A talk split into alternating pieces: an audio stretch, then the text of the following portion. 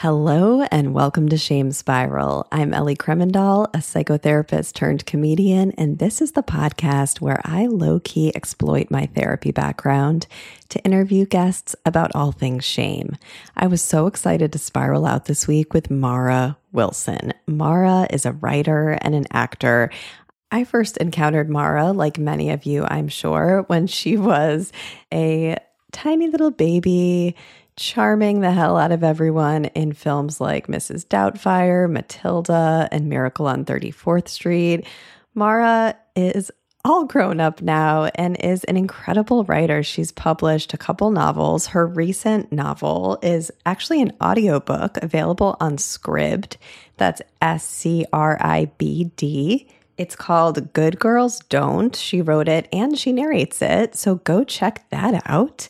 She also has a Substack she regularly posts to called Shent We Tell the Vicar. And you can find everything that she's up to on her Instagram. It's Mara Wilson.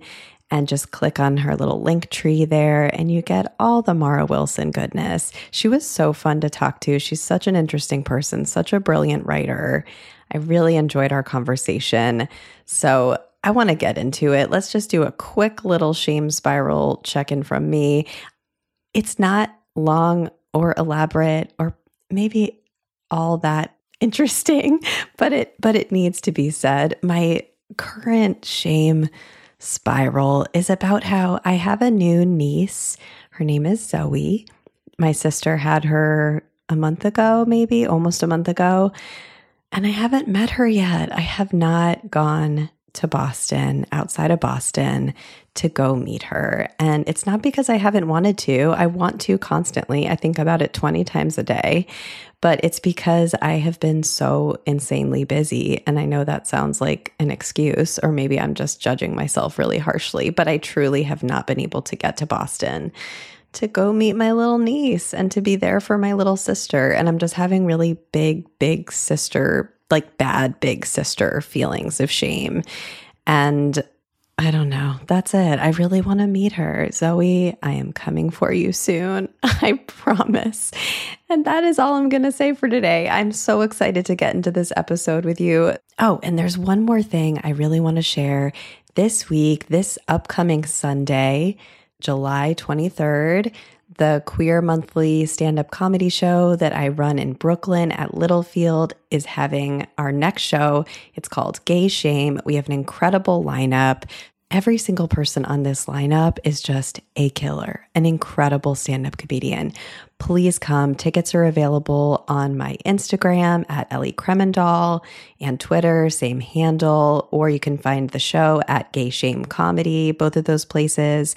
I would so love to see you there. And that is all I have for today. So let's get into it. Without further ado, let's start spiraling with Mara Wilson. Shame burning in my brain, always in a frame, and I've only myself to blame. Shame, wishing I could forget my name and crawl back up from where I came. I'm going down the spiral once again. The shame spiral. So, how do you feel right now knowing that we're about to talk about your shame? I know you're someone who has talked a lot about shame, but in this moment, I am. And I thought a lot about what I wanted to talk about. And the story that I'm going to talk about today is actually kind of funny, but it gets at the heart of a lot of insecurities, I think, because this wasn't just like one thing that happened, it was like a saga. And it was based around somebody who I don't know even knows that I exist mm. and probably doesn't care very much. And it, it, wasn't a big deal, but it all got blown out of proportion. Oh. It's something that, you know, it it spiraled into other things. And then it's funny because then it becomes a sort of meta commentary because then I told this story to somebody else and they made me feel shameful for even sharing that story. Oh my god. And that's led to actually, I think, kind of a rift between me and this person. And I don't know if that person knows that how I feel about this. And I'm not quite sure how to tell them or if I should tell them, you know, that they really hurt my feelings and made me feel terrible or what.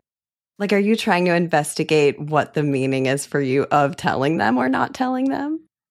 Well, it, it it's yeah, I, I'm trying to do that. I don't want to I don't want to ruin a friendship, and I'm also taking into context where they were in their life at that time. I think that's something that I'm trying to do more of because I like, you know, basically like when I turned 30, my body stopped working. And all of a sudden, it was stupid little things at first, like lactose intolerance. But then suddenly it was, oh, you have uh, you have this condition called postural orthostatic tachycardia syndrome. Oh, you have endometriosis. Oh, you have all of these things. Oh, you have this and you have that, and you need to take care of this. And and I was just like, oh my gosh, my body is falling apart, and you know that takes a toll on mental health as well.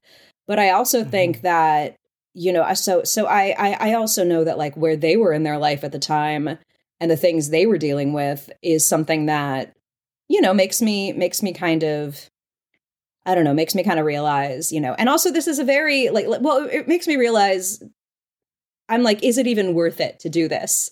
You know, and I do think that I'm a person who holds on to grudges, who holds on to shame, who holds on to things so mm-hmm. much. Like uh I don't believe in psychics, but my sister, I think, made me talk. Somebody made me talk to a psychic at one point. And when I mentioned having endometriosis, she was like, you know, endometriosis is really all about holding on to things that you need to get rid of. And I oh was like, God. whoa, okay. And I was like, okay, so you're not, and she wasn't saying like, you're causing yourself to have endometriosis, you know, by this. She wasn't saying that, but she was saying, you know, that is kind of a metaphor for life. And I was like, oh, mm. yeah, that is actually something uh, for me. I, I think that is actually an issue for me. So, uh, but also, this is a very quintessentially LA story. And it also has to do a lot with how I was raised and the uh, mm. industry in which I was raised. I feel like we should just start with your story because I yeah. feel like we're we're ready. Let's go. So, so a little bit of context on me and how I grew up. Uh, I mean, I am a chronic and and hopeless oversharer. Uh, but uh, a little bit about me is I had a Jewish mother, a Catholic father, and an a Catholic Filipino stepmother. So a lot of strict parenting and a lot of guilt and a lot mm-hmm. of shame which I think I've heard people say that guilt and shame are two different things. Guilt is an internal thing, shame is an external thing. I don't know if I can entirely agree with that. Perhaps on a societal level it is. But um, another thing about me is I grew up 15 minutes away, 10 minutes away from Hollywood. My dad worked for KTLA, which was the local WB and CW affiliate. Uh, now it's the Netflix lot you know it's it's film and tv were my childhood. I grew up in burbank which is home to nbc studios so the tonight show and the wb and disney and eventually nickelodeon animation and cartoon network animation. So we grew up with like friends parents who worked for disney who did graphic design for one company or another. And it wasn't like a people don't really understand how the entertainment industry works i think. Like they think it's more like The Idol, whereas I think it's a little bit more like Veep. like, so? well, there's a lot of just like incompetence, and there's a lot of people in these low level roles, and they all kind of know that it's bullshit, but they're still doing it. And there's people who are like mm-hmm. trying to get ahead and trying to get power, but there's also people who are just like, uh, you know, who are just like, nope, this is what I do. This is this is part of it. You know, like my dad my dad worked in TV for years and still does, but he never really watched TV. He would fall asleep in mm. front of the mm. TV if he even attempted to watch it. And there's a lot of people like Burbank has Burbank here has in Burbank you are not allowed to open a tattoo parlor, but they are like 10 gun stores. So wow. And yeah, and this is 10 minutes away from Hollywood, 15 minutes away from Hollywood. So, and there are a lot of people there who are just like parents who are like working as editors working as mm-hmm. transcribers, mm-hmm. working as people who are uh, doing these like little jobs. So that said, I don't really get fazed by by like meeting famous people. So that is part of the reason why this next story, th- this story is so embarrassing to me. Mm-hmm. So when I first moved back to LA, there was somebody whose work I really liked. And they invited me to a party for their birthday. I'd never met them in person. I just talked to them on Twitter. And it's strange to me now that like I made friends on Twitter and I like dated people on Twitter. And when Twitter was at its height, I mean, I had like Regina Spektor, I think, in my mentions being like, hey, do you want to hang out with like a bunch of like dolphin emojis and shit? Like, I had, I was followed by like my, you know, I was, I was like, I was followed by like the coolest people and I was doing these things and it was and I look back at it now and that's another thing that I feel a lot of shame about because I definitely overshared and I also think that Twitter rewarded us for being like mean to people and like dunking on people mm. and I personally think that like you know it, it made us feel like like you can have the same opinions as somebody and still fucking hate them and still fucking not yeah. get along with them you know like um I I you know, I know people who I differ from politically, but we share the same values somehow. It's just mm. we might disagree on how exactly to solve the problems. We see the same problems, but we disagree on how to solve them. Things yeah. like that. But also or I and I think that's because you know, uh, and this is a whole tangent that I, but I've been telling this to everybody lately because I think it's important.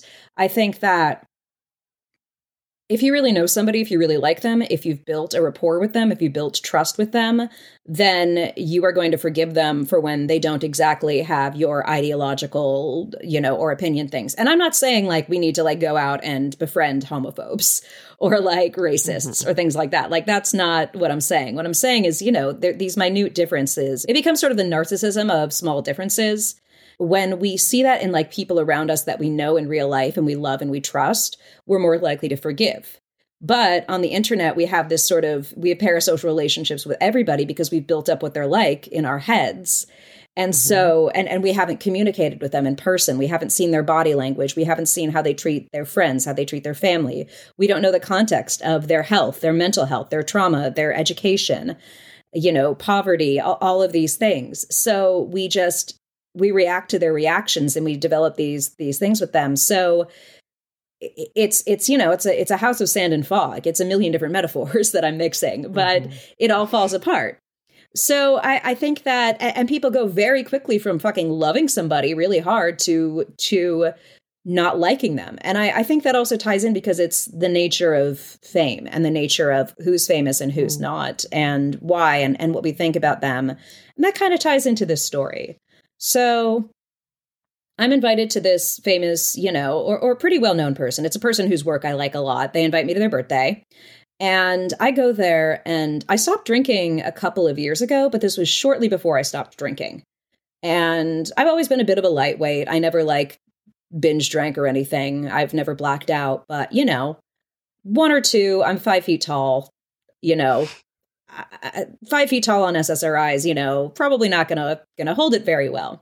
Yeah. So they're trying to introduce me to. They're like they're like, and I think they're like kind of trying to flirt with me, but they're also like a little drunk, so you know and and uh because it's their birthday and they're like do you want to meet do you want to meet anybody here and i was like uh and they were like i think you want to meet this person don't you famously introverted celebrity um, but okay. I am a big fan of. Uh, and I'm a very big fan of of of them and their work. And uh, I think a lot of people who uh, fit my adjectives, let's say, would also be a big fan of them. Um, okay. Fit my fit my personality profile and my lifestyle would be a big fan of them. So I go over, but they are famously introverted and and you know kind of awkward and you know the birthday you know the birthday person is like you know mara this is so and so so and so this is mara and I have always been cool when meeting celebrities because I've done it my whole life. You know, I met the people who were on the morning news when I was, you know, four because that was yeah. what my dad worked on. I I've met, you know, I I met Queen Elizabeth you know, years before she died. I sang at the White House. I didn't meet the president, but I think my brothers did. But my dad hated Clinton, so it was kind of uh, not that exciting. Uh, and for them, uh, I I met I, I've met like all kinds of famous people. I've met people who were, you know, my idols, who were my favorite movies. I met Gwen Stefani when I was nine years old, 10 years old, and I was a Southern Californian and no doubt was everything to me. Mm-hmm. I've met everybody, but for some reason that night I blurted out to them, I'm a big fan. And they, who are famously introverted, shrugged away from me like I had just told them, like, you know, like I had just shoved something in their face that was disgusting. And they Ugh. like shrank away from me. And I felt immediately awful and terrible because I know that I had made them uncomfortable because they expected to go to this party and be with friends. And and I was and and like I think years ago I would have been like, "Oh my god, how rude." But I think that I think that this is something I think that maybe they're a socially anxious person, and I think that probably they wanted to relax with their friends. And I can personally say, having been a person who's somewhat famous, uh, or has been somewhat famous at some point, when you're not expecting it and people like it, it's like it's like seeing your ex when like you don't have mm. makeup on. You know, that's what it feels mm. like when mm-hmm. you get recognized. It's like, oh God, this is happening now. You know, or or like being yeah. called on in class when like you don't know the answer. Mm-hmm. So they like shrug away, like I just told them something, like they're trying to protect themselves from me.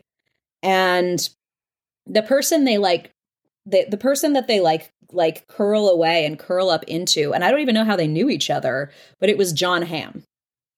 So, okay. So I really like Mad Men. Um, my fam, I don't know why. For some reason, my family and I really loved Mad Men. Um, it's nothing like our lives although i will say that uh my grandparents are kind of like like when people talk about like how fucked up our families are i always say imagine ginsberg from mad men married uh, tony soprano's mom and you have my maternal grandmother and grandfather oh my god that's such yeah you have combo.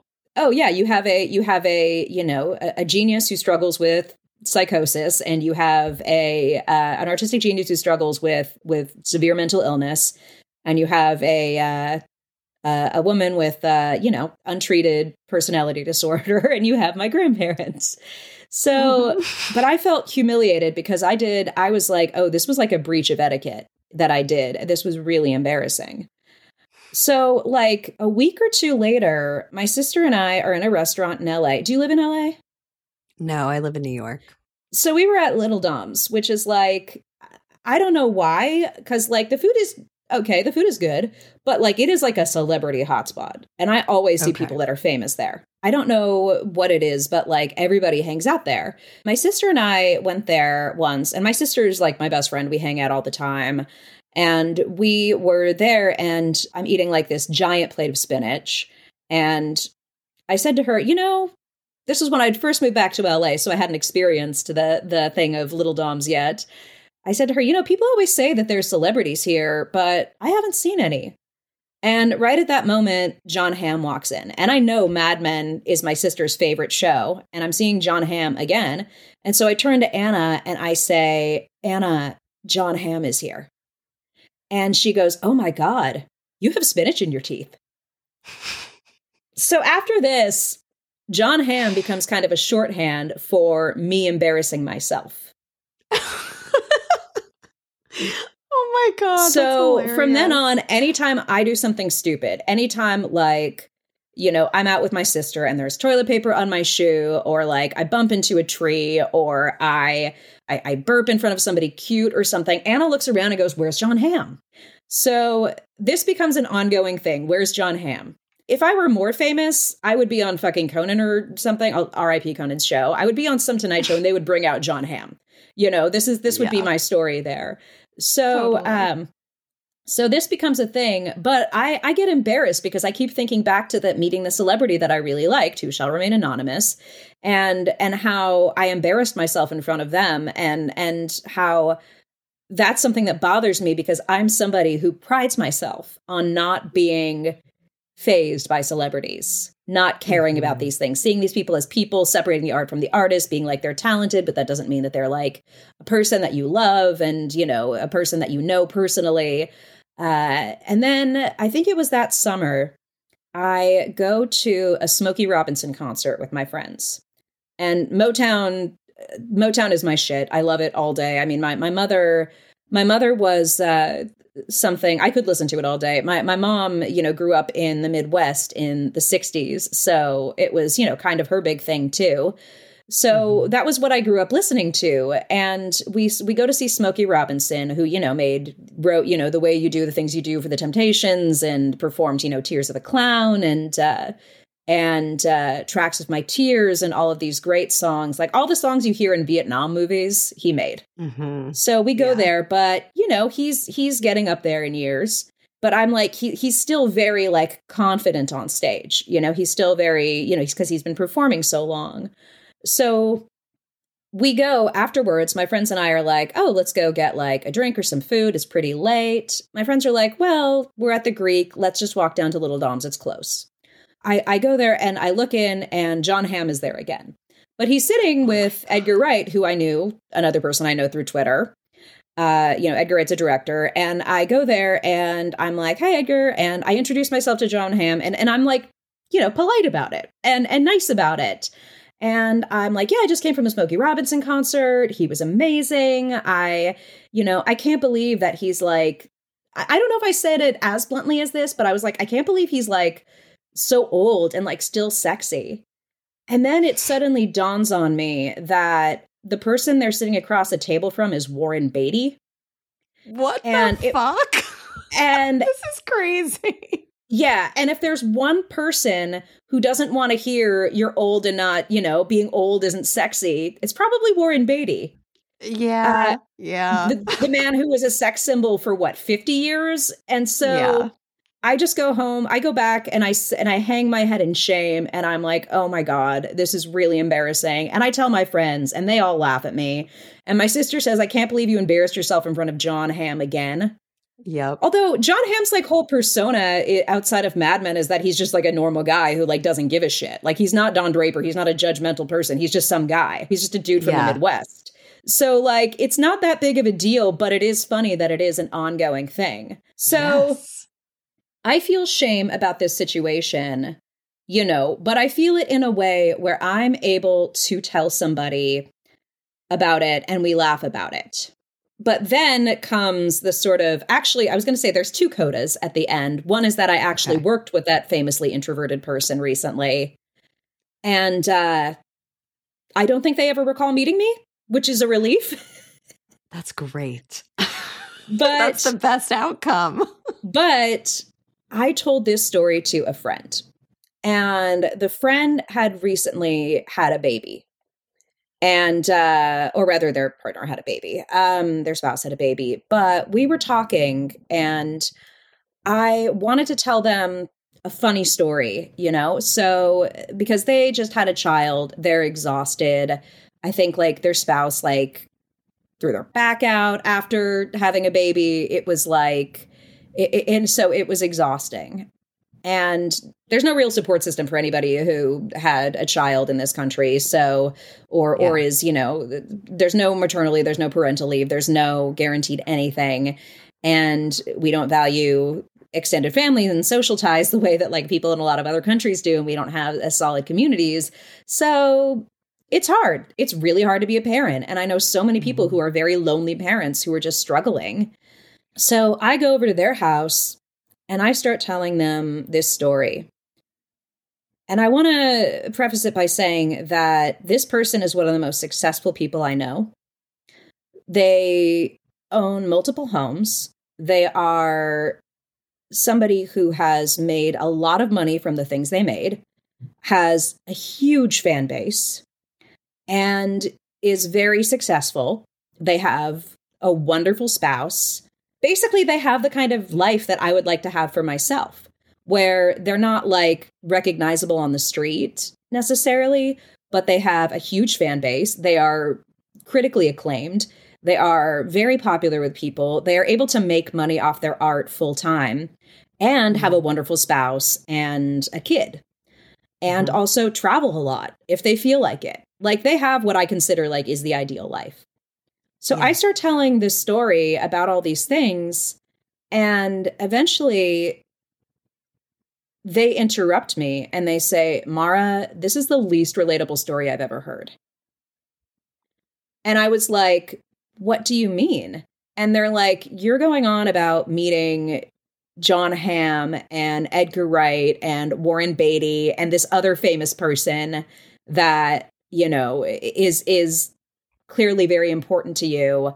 This is the least relatable story I've ever heard. You're going on and on and like name dropping and talking about meeting celebrities. So I com- completely shut up. And Mhm. I feel like, oh my God, I have.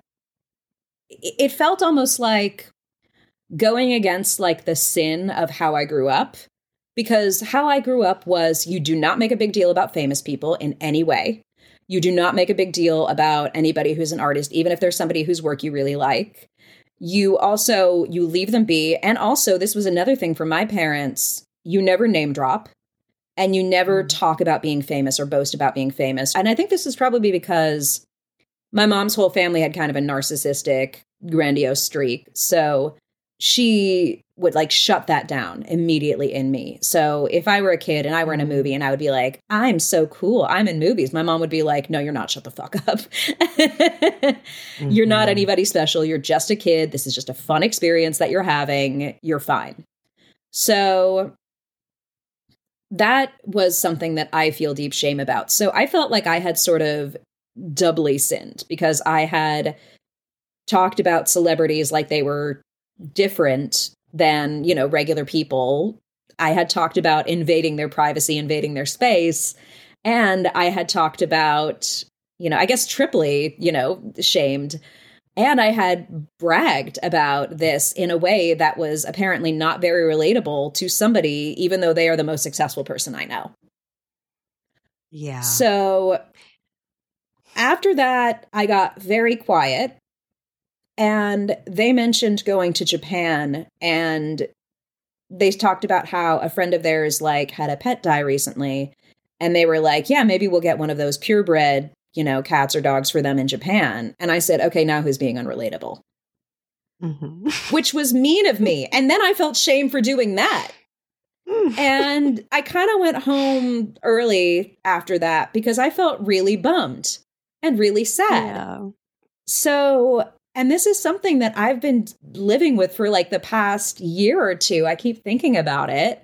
And I also am like, well, where do I go from here? Do I do I talk to them about it and say, "Hey, I'm really sorry I wasn't trying to name drop. I wasn't trying to show you up."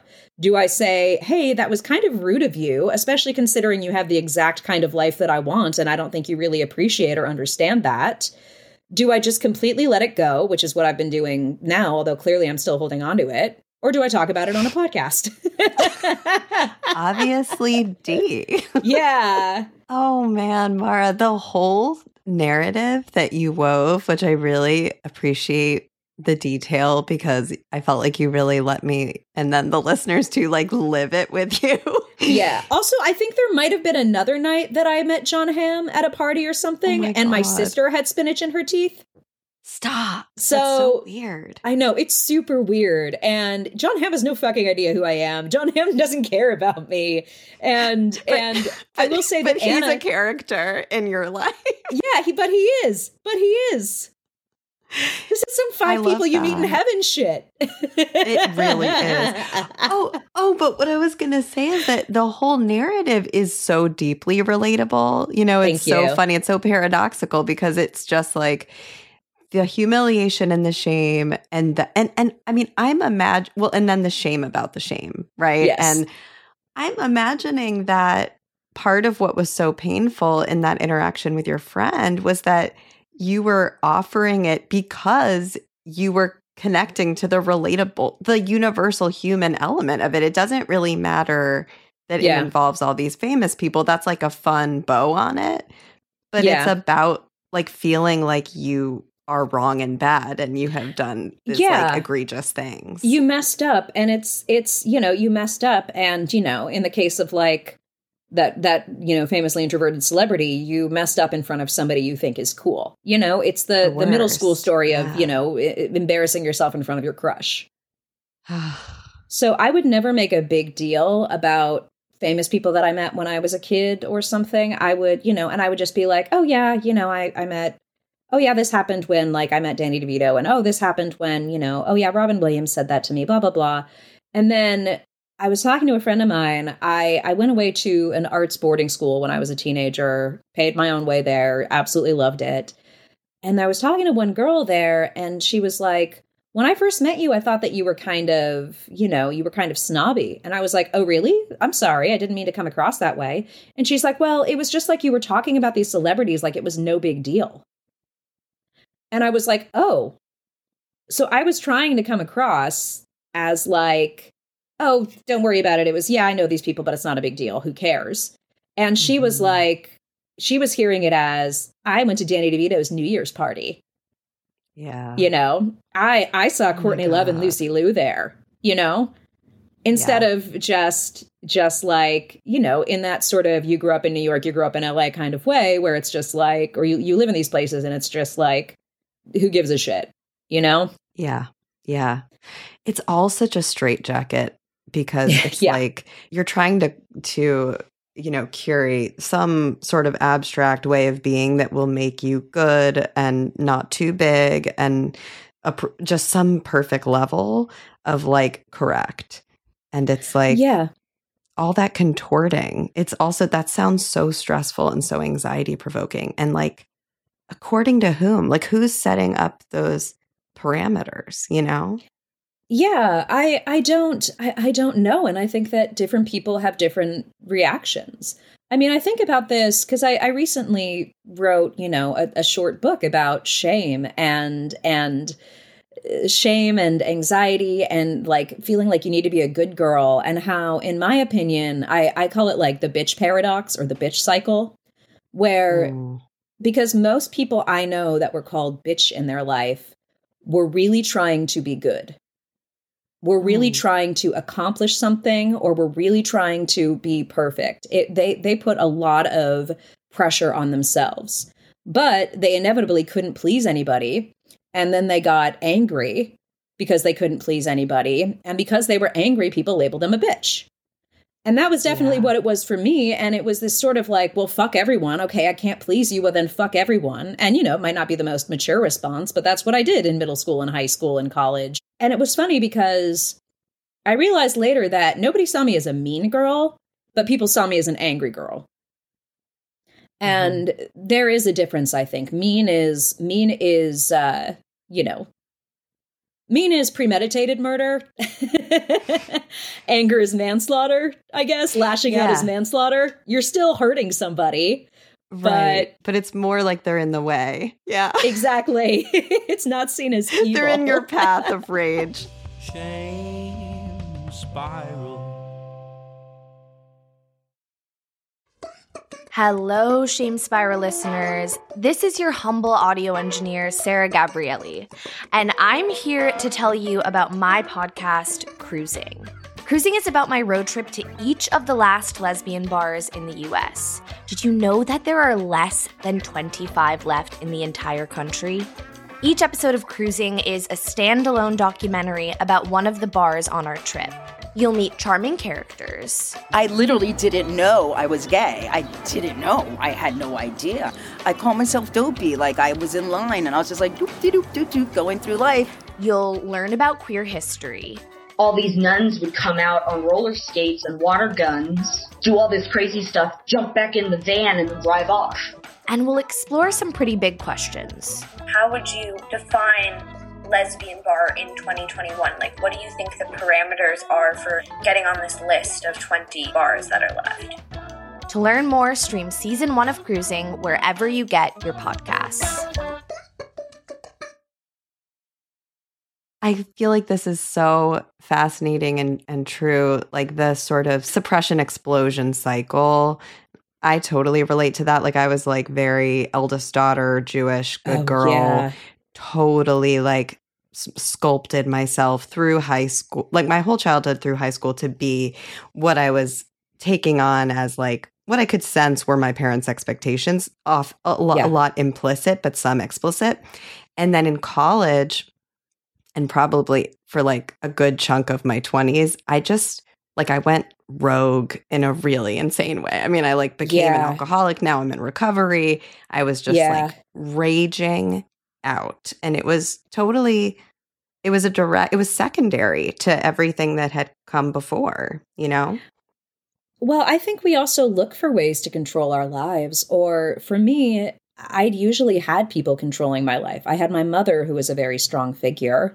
And even after she died, we would have, you know, nannies and babysitters who were very strong figures in in our lives. And then I had I had my stepmother who was also very strong. I mean, people will sometimes be like, didn't you have fun as like a kid, as a teenager? And I say, I had a Jewish mother and an Asian mother.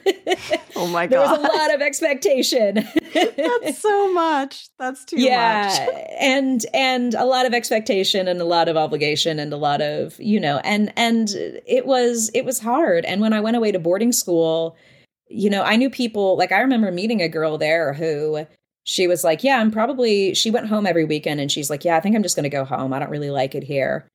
And I was like, oh, you, and I was like, really? I love it here. She's like, well, back home, I basically get to do whatever I want. My parents, you know, mm. I, I can do whatever I want. I can like, I can go to like a punk show if I want to. I can like go hang out with my friends if I want to. I can go to parties. I can do all these things. And I was like, oh, I said, I actually have way more freedom here. And this was a place where, you know, we were supposed to have lights out by 11:30. They would turn off the phones after a certain time because we all had wired phones in those days. You know, Mhm. you you had, you know, if you had a cell phone, they could confiscate it. And you had a person there who was your advisor, who was essentially like your parent away from home, who would take care of you. And I had an awesome one who was like a surrogate mom to me. She was, you know, shout out to to Bonnie Carpenter, who fucking ruled. But she, you know, she was like a mom. She would be strict with me, but she would also tell me when I was doing really well. And she would say, like, I'm really proud of you. And it was in a way that was kind of different than what I'd uh, experienced. And, and, but I had that. And then I went to college in New York. And nobody's going to hold your hand at a college in New York. And I really Mhm. floundered my first semester there. I was sleeping through classes when the classes were at two in the afternoon. Yeah.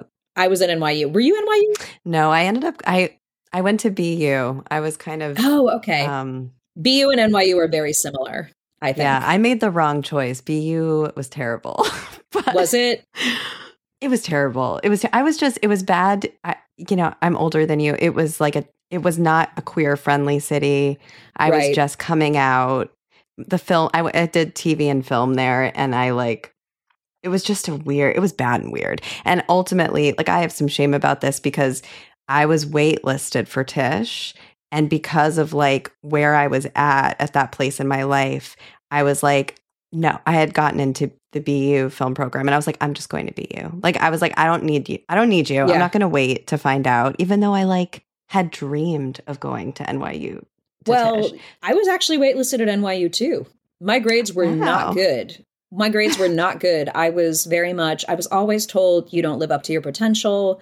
You don't, you know, and later on people diagnosed me with ADHD, but I also think that I was diagnosed with ADHD in college, which Mhm. Uh, Eh, eh, but I think that like and and I mean like I heard a study once where they said that people in tribal in in tribal societies have the the rate of ADHD symptoms in them is like 30% as opposed to in western society which is like 10%.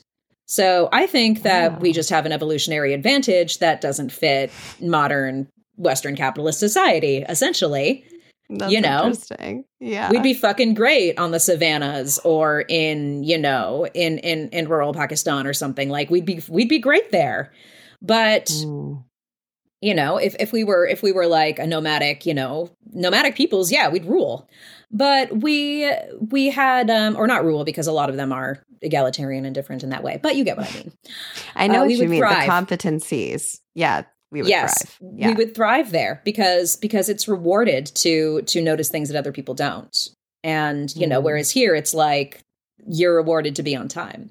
So that might have been a thing. I mean, I think that my my dad has a lot of those symptoms too, but also I had somebody telling me where to go and what to do for all of my life. When it wasn't my parents, it was a director. hmm So I got into a relationship and I kind of expected the other person, I expected him to like take care of me and help me and guide me. And he was okay with doing that at first. You know, he was a very helpful person. Like, I would say my first serious boyfriend was like the best friend character in a romantic comedy Okay. or even a romantic Like- drama. The one who's like, What are you waiting Mm. for? Go get her. That one. The one who's usually a lot funnier and a lot more interesting. The one who ends up with Judy Greer. Yeah, yeah. Like a ducky.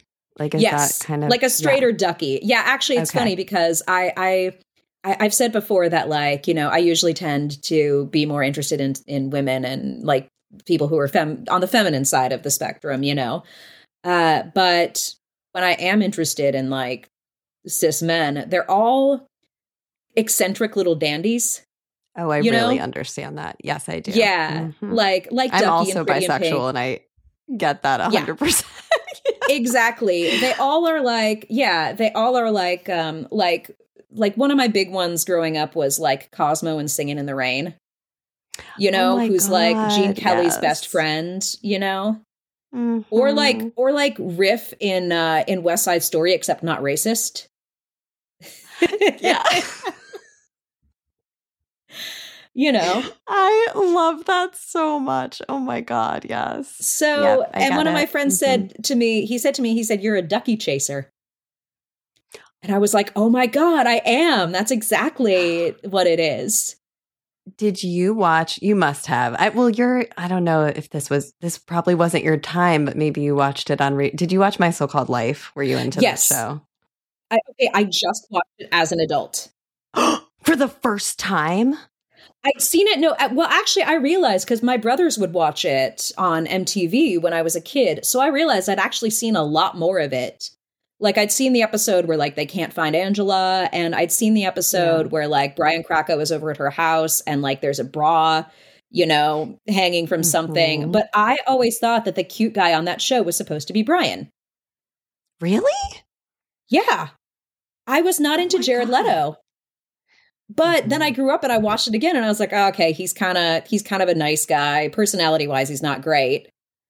But were you who were you going to say? Were you going to say um Well, well, now I need to talk about Jordan Catalano a little bit. But what I was gonna say is that Ricky, like I Ricky? Ricky Vasquez is was like so. I thought he was so adorable. Like obviously he Yeah. was gay, but I was like, Yeah. there's something about him. Meanwhile, like I'm super queer and I wasn't out, and I Yeah. was like, well, that I was attracted to the well, like my gender preschool queerness of it all. boyfriend. Yeah, my preschool boyfriend was super gay. And so oh, I'm still friends with him and his older sister. But we all joke that like we had the lavender marriage of like Temple Beth Emmanuel preschool. Oh my god, I love it so much. Yeah. but yeah, no, Ricky was a big one. Yeah, I would say Ricky. Somebody mentioned to me the other day, they were like, oh, were you into Ricky? And I was like, actually, maybe a little bit. Like, I found him very magnetic, but I also found Brian. I thought Brian was the cute one. And Jordan, I didn't, I couldn't remember who Jordan was. Like, Jordan was pretty, but the bad boy thing went completely over my head. And, Mm. and when Winnie Holzman made, uh, made, uh, Wicked, I was like, I don't get why Fiyero is supposed to be the hot guy. He sucks. And then I learned that get she made that. My So Called Life, and I was like, oh, okay, she has a thing for the bad boys. the bad I- boys. I don't get it. Unless the bad boy is like, like, like kind of like Sal Mineo in in Rebel Without a Cause, you know, like Okay. kind of queer coded. Then then I'm like, okay, suffering bad in. boy wooby kind. Uh, okay, yeah, then I'm in. But Jordan Catalano, I just didn't get it. He was, I thought he was on the surface Yeah. pretty, but it was there was nothing that clicked there. to me at that time because I, I remember watching it on when they were replaying it on mtv and i would like Mhm. tape it on vhs and then like watch it when i got home from track practice and it was like it was the prettiness you know like i Yeah. felt like it like like jordan was kind of like once i came out like that look and vibe and kind of like the angsty tortured needs saving was like yeah, exactly the template for the like mask lesbians that I dated in the my early 20s. You know what I, I mean, I mean? I will say that, yeah, like the androgynous, the more like androgynous people that I've dated, there's definitely like a, you know, there's definitely a quality to them where it's like, oh, okay, you know, I I get this. Like I've had I've had lesbians say that like I've heard lesbians say that like Jack in Titanic was Oh, yeah. was like their crush. But Jack Mhm. isn't a traditionally masculine guy. He really No. isn't. He's artistic, he listens. He's he's yeah. he's tender. He's very much yeah, he's he's very sweet. And I remember thinking like like I was like and I remember being like, yeah, there's something about this guy that I like. I wasn't like in love with him the way that like all of my my girlfriends were, but I remember being like, "Oh, there's something about him that feels different." You know, and it felt like that- Totally. that didn't exist in a lot of men that I met in real life. So yeah, but yeah, a lot of the men that I meet Yeah. are like are like that I that I like have crushes on now. If I if I do have crushes on them, they're usually they're usually queer or kind of Mhm. gender queer.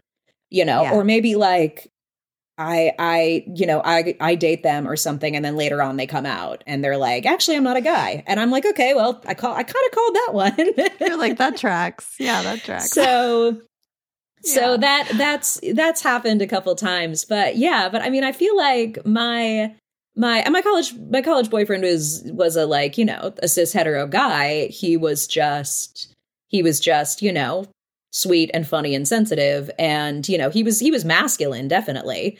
But uh but i think that i kind of relied on him for help for a long time. Mhm. and so it was a happy relationship but ultimately wasn't going to be a very you know successful or not successful because there's no such way to measure success but it wasn't going to be it, it wasn't going to be a, a great one you know forever. And i had a lot of shame about the way things ended because he Mm. did the thing that happens to so many people it, it, it actually happened to all of my siblings and i have a big family where the partner went away maybe to study abroad maybe to go to grad school to go to nursing school to you know maybe just like took a prolonged vacation and then when they came back they were different and broke it Mm. off and maybe it was because they'd found somebody else which was what happened in my case i don't think that it really was like physical but i do think that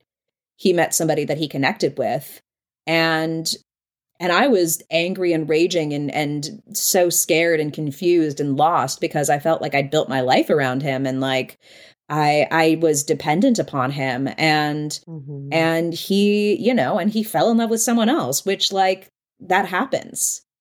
You know. And they ended up getting married, so obviously it wasn't like he was just, you know, messing around with somebody. Like this was somebody that he really wanted to be with. And at the time, I knew that that happened, but I couldn't accept it happening to me. Yeah. So I still have a lot of shame about the way that I acted in those years. And I saw him a couple of years ago at a mutual friend's wedding. And we were friendly with each other, but there was a long time where I refused to speak to him.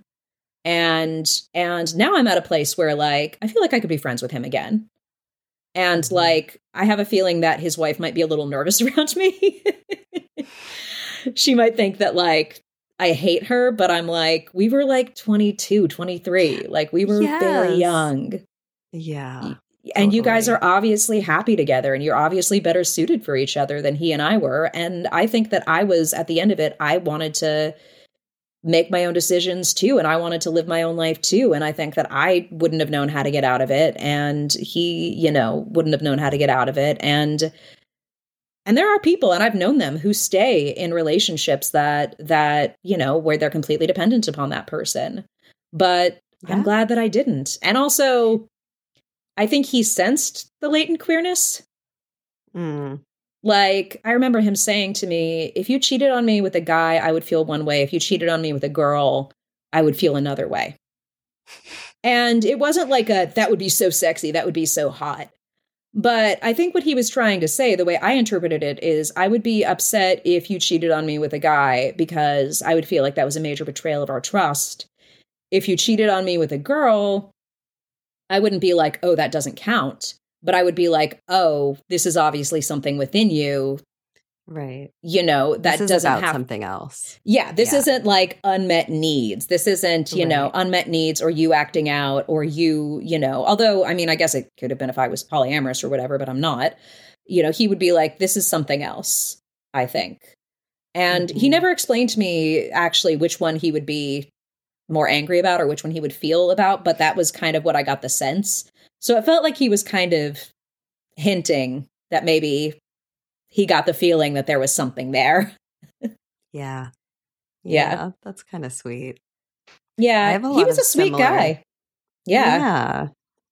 I have a lot of similar shame about like my first main big relationship, like my main ex girlfriend that we started dating Mhm. when I was 19. And it's very similar. Like I had no, I was so like disconnected from myself. I just like did not know what I was doing. I did not know who I was. And I hitched my sense of self to her. Yeah. I didn't like being alone. Me neither. And I was I afraid to eh be alone. Oh my God, me too. It was terrifying to me. And then, so when someone else becomes your life life raft like that, like the Yeah. feeling of desperation, I remember every time she broke up with me, which was multiple times, I was like behaved like it was literal life or death. Like that's how I Yeah. behaved, you know? I was like, I don't know if he blocked my number or what. And I don't think the way he broke up with me was that responsible, but I also think that he was, you know, 23 or 22 and confused. And I would but I remember like calling up his uh his thing and then like playing songs onto his voicemail. like Oh, like yeah. sad songs like like he was like a really big Beatles fan, which feels kind of adorable Uh-huh. to say, but I would like call him up and play like no reply. oh my God. which Yeah. would sound would sound like would sound crazy, but it's also kind of adorable. The fact that I was playing a Beatles song. Oh my God, youth is so like when I think about th- those kind of things now, like sometimes I still feel shame, but more often I feel just kind of like sweet and tender towards the whole moment of it. Like you just made me have this memory that is so embarrassing to me. I've never actually spoken this out loud. It's really small, but Mhm. I had so this girlfriend, there was she kind of did the thing that you were just talking about where like we broke up, we got back together, blah blah blah. She was like, "We're broken up." And then she was like, "I'm going to Nicaragua." and Mm. she like went to Nicaragua. And while she was gone, I was kind of like, okay, I'm going to become my own person. yeah. And I kind of did. Like I thrived while she was gone. And then she came to the restaurant where I worked in the East Village. Do you remember 7A? That's where I used to work at that Yeah. time. Oh yeah, Yeah. yeah. So I was I was waitressing there and I had like this was very this was like early aughts. So I had like a little faux hawk and I was like feeling myself and i remember seeing her and intentionally telling myself like stand up straight like Yeah. like show her like how much you are occupying yourself now and she commented on it we were like waiting for the f train and she was like someone standing a little taller and i was just like yeah. I win. you know, like in Yeah. myself. It was so it's so embarrassing to me to like that it was so cultivated what I was trying to show her, but it's also it very was human. I mean, I remember the first time I got invited to a party with him and his new girlfriend. I I purposely wore a shirt that showed the most cleavage of my life, and I saw him there, and I saw her there, and I suddenly put it together because there was like a girl named, you know, Amy or whatever, not her real name, that he had talked about. He was like, Yeah, Amy and I have been hanging out. It's really cool, you know? You know, Amy tried to kiss me the other night. That's kind of weird, huh? And like this girl goes, Hi, I'm Amy. And I'm like, Are you fucking kidding me? Oh my and but you know they were clearly already a couple and so i you know i went to this party and i showed off cleavage and then i went home and had a panic attack Yeah. and it's so like you know and i was so mad at him for doing this but like the bottom line is like he fell in love you know and that Yeah. happens and people fall in and out of love and people realize that like some that maybe what they want isn't what they have and you know and maybe you don't handle it the best way but it's really it's it's i don't know i i look back on it now and i'm just like oh I kind of feel bad for all of us in that situation because what the fuck were we supposed to do? What was what is anybody doing at that? You're all just trying to figure it out. Yeah. but I did feel like a little bit better. Like a couple years later, I met uh, one of his favorite authors and got along with him really well. And there was a part of me that was like, see, you know, I am cool. Mhm. I am an interesting person. I have done all these things. And I remember thinking when I saw him a couple years ago, I was like, should I be the kind of person who like brags about the cool stuff that's happened to me? And then I was like, no, I'm a fucking adult. I don't need to do that now. And when I saw him, it was just nice. It was just That's like, I was like, oh, I remember why I dated you because you were very sweet. Mhm. And that did lead to a bit more shame of like, God, the way that I behaved back then. But but I also think that probably he understands. Probably he knows that I was going through some shit. you just cannot behave perfectly at 20 something No. years old. You Well, that also leads it. me to, you know, my friend who said the least relatable thing. I thought about it and I was like, okay, but that friend was also dealing with having a newborn. And, you Mhm. know, they didn't have a support system really. And they were exhausted and their spouse was like suffering an injury in addition to having given birth.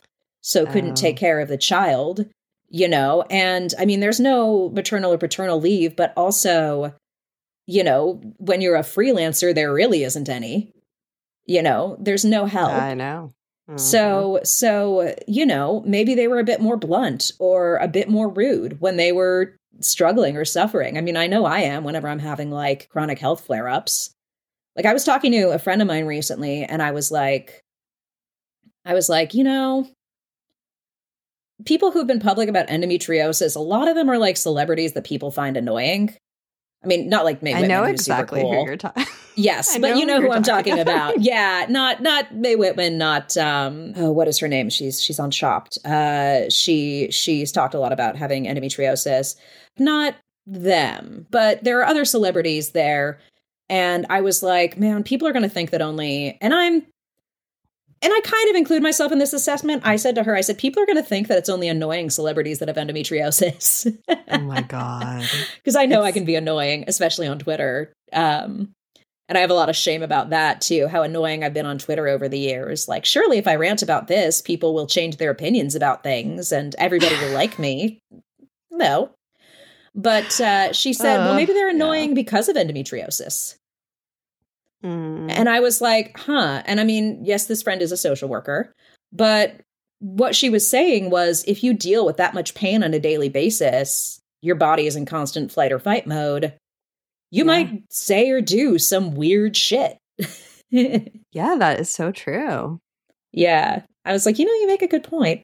Yeah, and it's also so like gender bound. That whole idea, like the stigma and like the idea that it's like annoying, like people Yeah. with ovaries and uteruses being like, "Oh, my ovaries, my uterus."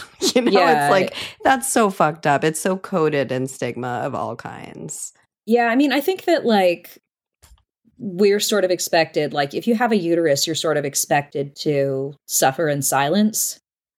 Yeah. And it, it feels almost like Freudian a way, where it's like internal genitalia means you have to suffer in silence, and external genitalia means you have to like deal with your anger, you know, like a man in this masculine way. And so, like, if you're masculine, you're allowed to be angry, but that's the only thing you're allowed to be. You're not allowed to feel happy, sad, loving, you know, that's seen as weak. And if you're, you know, feminine, you're not you're you're supposed to, you know, suffer in silence. I think. Bear it, otherwise Yeah. be l- labeled as hysterical. Totally. Exactly. And then, you know, and I mean, if you're like gender nonconforming or gender neutral, you probably just want fucking peace. you know, you're not expected to exist, but but Yeah. uh and that's a whole other problem. I think that that's something uh, you are expected to sort of suffer in silence. And that's actually there's the the quote from Mad Men, uh, you know, Betty Draper is told, "You're painting a masterpiece, don't let them see the brushstrokes." Yeah. And I do think there is something to being civil in public. I think there is something to not telling everybody everything about yourself. You know, I think there is something to you know, possessing, you know, understanding your trauma before you share it with the world. You know, Mhm. I think that we do know a lot about each other in the world, but I also think that, like, and I think that that can sort of put people off in a way too, which is, you know, where we get back to the parasocial thing. Because when you know a little bit about something, someone you, I feel like it's sort of an uncanny valley thing where if you know a little bit about someone, you like them, but the more you know about them, the less you like them. Unless you have already established a rapport and a relationship with them, which is why it's sort of like the Right. three, four month rule in a relationship.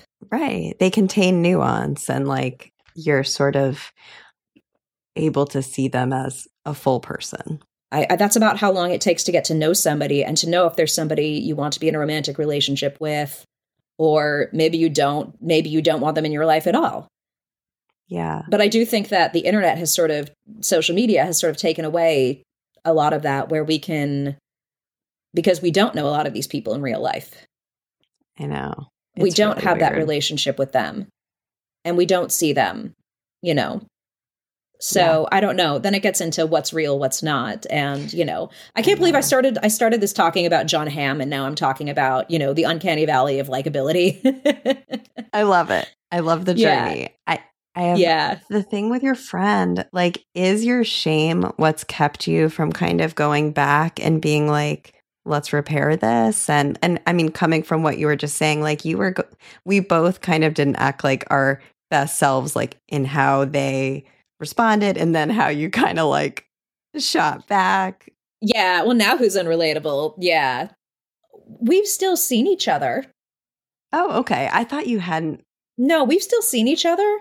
That's the Oh, thing okay. too is I don't know if they know that they hurt my feelings. And I do remember once we Oh. were talking about we were playing like a, a, a you know like a Jackbox game or a game like that or something. One of the questions was like it was something like you know how how would Andy you know how often would Andy hurt somebody's feelings or would Andy hurt somebody's feelings? And I said on purpose or accident. And everybody laughed and they jokingly Mm. said fuck you Mara you know and i think that maybe they got the sense that like they hurt my feelings at some point but i was kind of being a dick about them hurting my feelings accidentally at some point so Because you haven't told them. Yeah. i haven't but i also think that i also know that they're a very anxious person and that they were dealing with a lot and i'm a very anxious person and i deal with a lot and when i'm very anxious a lot of times what i do is i talk a lot I'm overly social. I'm overly, you know, I overshare. Like that's the way that my insecurity is always manifested is, you know, people think that like people think of like awkwardness and they think of like shy people, I think. But with me, it's like, Mm. no, I'm going to dominate the conversation and I'm going to talk about this and I'm going to. Mhm. yeah, I mean, I've dominated this podcast with my conversation too. So I love. I'm. I'm really have enjoyed talking to you. It's great, and yeah, I well, really Jewish relate hosts, to that. I feel like I feel like Jewish hosts. If you're if you're like Ashkenazi Jewish, you're probably used to that. oh yeah. Oh yeah. so Definitely Ashkenazi Jew. But Um, yeah, I don't know. Part of me is like, do I let it go? Do I acknowledge it? I don't know if they even remember it. That's that's kind of the whole thing in this in this story is like Jon Hamm doesn't remember me embarrassing myself in front of him and that person the the famous person the famously introverted person i worked with them recently. They didn't seem to remember meeting me at all and didn't remember myself you know remember me embarrassing myself. And i remember saying to people like about my college boyfriend i was like oh yeah sam probably thinks that i'm crazy because of the way that things ended.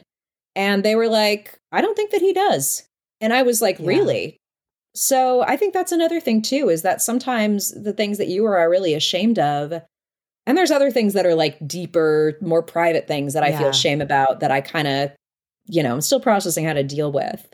And I do think that processing things before you share them is a good thing in the age of social media.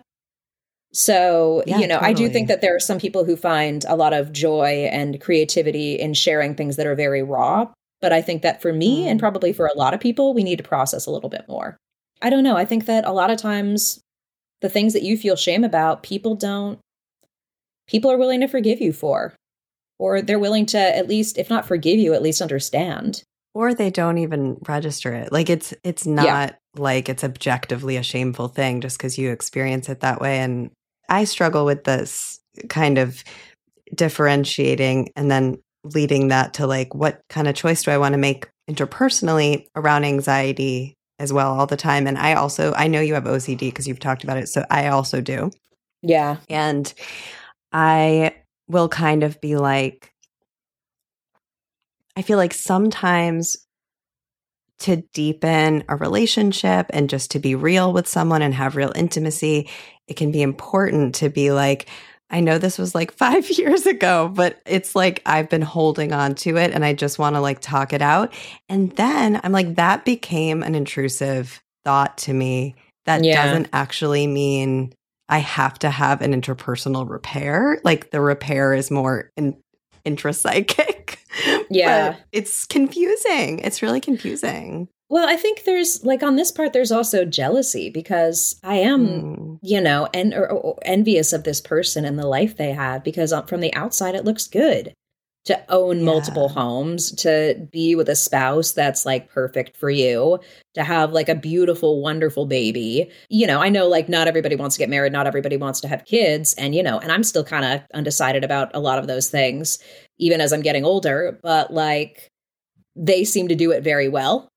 You know, Mhm. they seem to have it in like a very nice way but you know and to to be critically acclaimed and to be popular and to you know but in a way where nobody's like you know you don't have to worry about wearing makeup in an airport you know Yeah. Yeah. because nobody's going to want to take a selfie with you you know while you're coming Right. out of the airport bathroom or whatever so uh, Mhm. yeah and part of me is like i don't think they know how lucky they have it but that's a relative term you know nobody really knows and there's a lot that i have to be fortunate enough and maybe they were thinking that i don't know how lucky i am to be hanging out with these you know famous people or whatever even though i don't see it as a big deal Right. But there's, it sounds like there was so much going on in both of your internal landscapes, like your Yeah. sort of lens on them and it bringing up the things that you want for yourself that you don't have right now. And it sounds like maybe for them, like something they, and I mean, speaking as a parent, like an artist Yeah. parent, I mean, although it sounds like they are in a much better situation than me, but it's like, they might have been looking at you and being like fucking Mara with her like free awesome life, you know, just like going out yeah being free, a free adult with all these celebrities. You know, who knows what the projection was? Yeah So you might have both been in that in a really kind of human way. It's true. I mean, I like, I think like Sarah Silverman said once babies smile and my uterus aches, babies cry, Mhm. and I remember I can take a long leisurely nap. Oh, yeah. I mean, there's, there's also reason that I related to, you know, to Ducky and like Cosmo doing um make them Laugh and all these things because I think there is sort of a like theater kid aspect to me where I'm like, I got to put on a show, I got to entertain everybody. Yeah. And sometimes people just don't, most of the time, actually, I'd say people don't fucking want that. that's like, oh my God, that's such another layer of the shame, then, too, right? That you were kind of like, hey, like, I got my tap shoes. I'm going to offer you something. And then they were like, no, that is not what we want. And also, why would you ever think that we want it? You know? exactly. That's- exactly. oh, that's hard. It's like the people who would try to do those like 90s, 2000s Cosmo sex trip tricks, you know? Oh, stuff Oh, like yeah. like put a donut, you know, put it put, like put a you know, put a donut over his manhood and eat it off. I'm like, well, that just sounds like I mean, that just sounds like a yeast infection waiting to happen. It sounds like a waste of a very good donut. It And- does, exactly. and like I don't find that sexy, you know, and I don't think I don't think if I had a penis I would find that particularly sexy. I would be like, "Oh, you're okay, you're eating a donut. That's cool." You know, No. do, do you want to? Do we want do, do you want to give me this? Do, do you want to go down on me? Because if you do, you know, if if you really do, you you you can. If you don't want to, you don't have to. Like Yeah. Yeah. Yeah. I yeah. think, you know. I mean, I don't know how I would mm. behave if I had a penis, but I that's kind of I assume that it would probably be something along those lines. It'd be like, "Oh, Uh, you know, we we we can do this or we don't have to do this. It's kind of, you know, it's it's definitely up to you, but this is a weird this is a weird place in between and it's sticky and uncomfortable." It sounds so awkward to me. I can't tolerate the image. I have such a weird image in my mind right now. I don't like it at all. Apologies, apologies for the image. apologies for the image. it's okay. I'm gonna I'm gonna let it go. I'm just gonna like erase the donut. It's gone. And the dick. Um Yeah. this is so fun and interesting because we us- I usually do this with folks at the beginning, but we got right into your story. So we're gonna we're gonna do it as our little closer, which uh, we're gonna play the shame game. So I'm Mhm. gonna I've prepared two scenarios for you, both likely evocative of shame. Mhm. And I'm going to present them both to you. And then I want you to consider which would make you be more likely to have a bigger shame spiral. Okay. And then you can tell me a little bit why. Um, not too much why, because then I have to go get my kids. but um, here, here Yeah. are the scenarios. You're going to a big literary event. It's very important to you. Let's say you've written a new another new book, and it is Mhm. like the launch party, and it's Mhm. like the big one before the little ones, you know. And the Mhm. book is like you're mo- more proud of it than you've ever been of anything you've written. And um, the event is very exciting to you. You're dating someone. When I wrote the scenario, I was imagining a woman. So let's just say it's a woman. You're dating Mhm. someone, you like her so much. You're like, it's very new. Like, let's say you're, you've just hit that four month mark or something, Mm, but you're quietly inside, like, she's the fucking one. Like, I Yeah. found my Bashert. Like, this is it. Yeah. and you're so excited. Bashert, love it. Yeah. So she comes to the thing. You're doing the reading, and something, someone asks a question or something that organically brings to mind a moment that sh- you and uh, she have recently shared. In your mind, totally innocuous moment, even objectively speaking, I would say there's nothing weird about you sharing it. It makes sense. It goes with the flow of the conversation. It's not super revealing of anything. So you share the event. It's like a cute couple story. Okay. hmm And then that's it. You're in the car on the way back to one of your places, and she's being really weird. And you're like, what the fuck is going on? And she's basically just like so horrified that you would share something personal that happened between the two of you without checking in with her first. This has never come up before. So you don't even know that she would have a feeling about that kind of thing. hmm Um, and you are so like shocked and scared actually to like lose her, hurt her, that you kind of, uh, that horrible thing happens where you do like the opposite, like you're just like defensive. hmm And then it goes really haywire. And ultimately, she like breaks up with you, like before it Mhm. even got to really be what it could be. Right. So that's scenario one. Okay. I know it's elaborate. hmm Do you feel like you've taken it in? Yeah, I have. I wish everyone could see the look on your face right now. You're Yeah. like really taking in this. I'm taking it in. Yeah. Okay, so second scenario, same book party. But this time you are having a really bad anxiety moment. Like I don't know if this ever happens to you. Like with my OCD, like I'll just have like a week where because it's Yeah. I, it's pretty stabilized on Zoloft for years, but once in a while it's just not, you know, and I don't know why. Yeah. Every now and then you have a, a flare up and it's like like I had one after I had COVID. So, Mm. but but what I usually end up doing is I usually end up being like, why is this happening? Why is this happening? And then I end up spiraling over, why is it happening? Of course, because what if Yeah. it never stops? Like it becomes Exactly. its own. Ooh, I know, I know, I know. So that's happening, and you are really freaked out about it. And and I mean, it kind of escalates because the whole week you're like, it's almost my fucking book party, and like I cannot be in this space. You're kind of just like having a Mm-hmm. ton of panic attacks, and the day of the party, you're like, you can tell as soon as you wake up, you're sort of on the verge of panicking. And Mm-hmm. you know in your heart and in your gut, because you're an adult, you've been through it, you're like, what I need to do is re fucking schedule this book party, even though it will inconvenience everyone and no one's going to be happy with me. And then you kind of like call whoever, your manager, your publicist, whoever you would call. And you can tell that they don't want you to. Like they're doing that thing where they're Mm. like, if you need to, it's okay. But like, do you think you can like rally? And you again know your authentic fucking truth, but you fall into the like good girl trap and you're sort of like, Mhm. you know what, I can do it. I can do it. And then you get there, you almost fucking cancel last minute because again, your gut is like screaming at you. Everyone's going to be disappointed. You go along with it and then it goes terribly. Like you like the reading, I guess, goes fine, but you are like not present at all. You're Mhm. basically panicking and trying to hide it. It's a terrible night for you. It just sucks emotionally.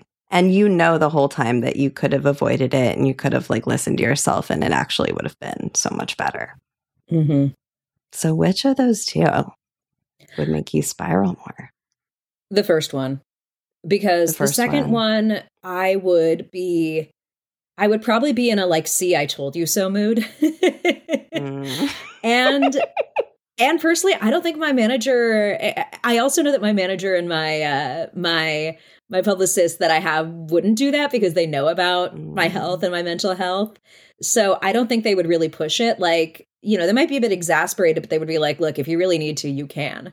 That's good. I'm glad you have that. I've also told them before I need to be better with boundaries. So they always double check with mm-hmm. me and they say, Are you sure this is something you want to do? And also, I think that people know me as an anxious person. The people who would be coming to like a book reading for me know that I'm an anxious person. I've talked about anxiety.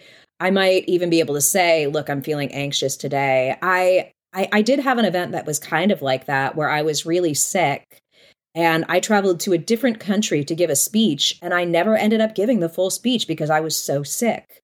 Ugh. The, the good news was it was a mental health organization. So they were very forgiving.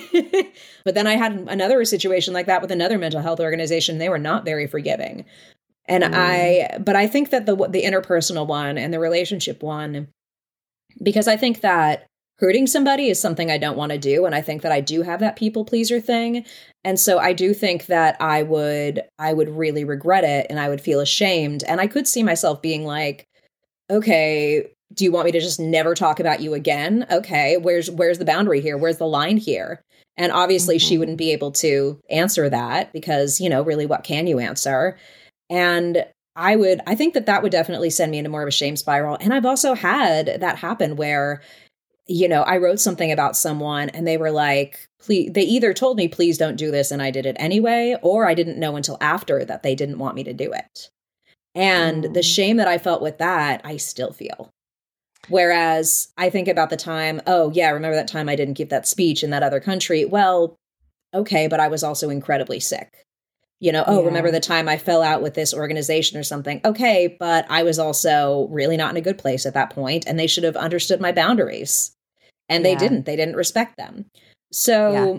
I think that it would come down to that, you know, and I do think that, you know, I probably am the kind of person where I could get up in front of a stage and be like, guys, I'm sorry. I'm a little off today. Maybe not feeling well, but I'm going to do my best.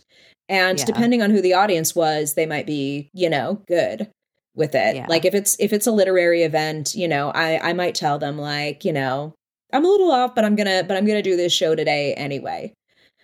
So, yeah, I think definitely the first one because because I think you know, hurting somebody is just something that I don't I don't want to do. And and I would hate that I would, you know, and I would probably be like, "Well, you messed this up."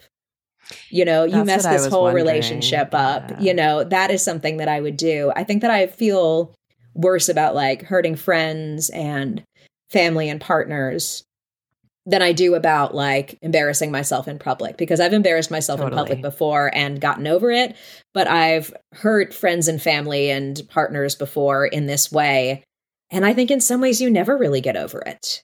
I agree. I would much rather humiliate myself than um hurt someone and then Yeah. feel the spiraling would be worse for me too like you have ruined something that could have been so good like that's Yeah. kind of because you're a bad person like that's Yeah, where exactly. would go yeah I think that that's uh yeah, I think that that's what I would what I would be feeling at that point. thank you for playing the shame game i really appreciate you staying an extra few minutes to do it because i really wanted that to happen I'm Yeah, no, my pleasure. I mean, it, uh, not exactly the most comfortable situation, mental situations I know. through, but it's all good. it is now I am understanding why I start with this and not end because it is a weird place to end. Let me Yeah. ask you one last question. How do you feel right now? I asked you how you felt when we were starting to chat. I mean, I I do think that I think if this was cathartic in some way. It's funny because I have a feeling I do this a lot with podcasts because I tend to talk a lot. I do have a feeling that maybe later in the day I'll be embarrassed about something I said. And probably not enough that I'll be like, oh God, you know, please take that out. But I'll probably be like, oh, did I reveal more of myself than I should have? Did I, you know? But I also look at the kind of people that you have on your show, and they're all like all the people that I was friends with back in New York. Like, Mm. like you had, uh, you know, Jean Margot on recently, and you had, uh, did you have Aparna on or Abby? Mhm. Uh, like, Yeah. you know, all of these people that I'm like, oh, okay, I know, you know, so I know what the, I, I have a feeling of, you know, the kind of people that, you know, Ely usually interviews Yeah. and the kind of people that uh, will listen to this are the kind of people who are fans Yeah. of these people. And, you know, they probably either know me already or they, you know, they won't mind. They'll love it. Everyone on the show is a messy queen, and we celebrate messy queens here. yeah. And also, not everybody is going to like you. And you're just not for everybody. Not everybody's going to like the things you write. It won't be for them. You know, Such a hard lesson.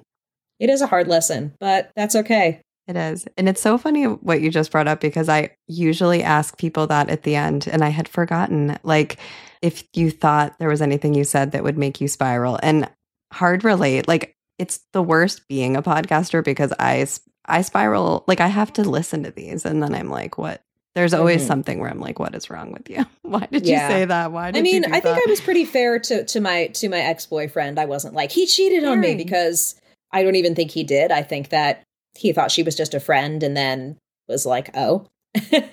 you were very fair. I mean, I I talked about all of my siblings and I getting broken up with the same way, but I also think that that's and I don't want to embarrass my siblings, but I think that that's a very common thing Definitely. where somebody you're you're dating somebody maybe high school college they go away you know or maybe just out of college or if you don't go to college you know in your early 20s and then maybe they move or they start a new job or they do something or they travel somewhere they see a different part of the world and you go to a different part of the world even if it's just two towns over and things change You find a different part of yourself and it's like Mhm. you you're also learning how to facilitate an ending and it's Mhm. like so much easier when you're young to have that do it for you yeah you know exactly yeah well mara it was so delightful to talk to you. Thank you so much for coming on. It was awesome. Yeah lovely talking with you too Thank you so much for listening to this episode of Shame Spiral. You can follow the pod at Pod Shame Spiral on Twitter and Instagram. And you can find the podcast on Spotify and Apple Podcasts and all the usual places. This episode was edited by myself and Sarah Gabrielli, and original music was by Shadwick Wilde. Please keep listening and rate and review if you're feeling generous. I have so many exciting guests lined up for our season. Thank you again for joining us and spiral on, but not too much, okay?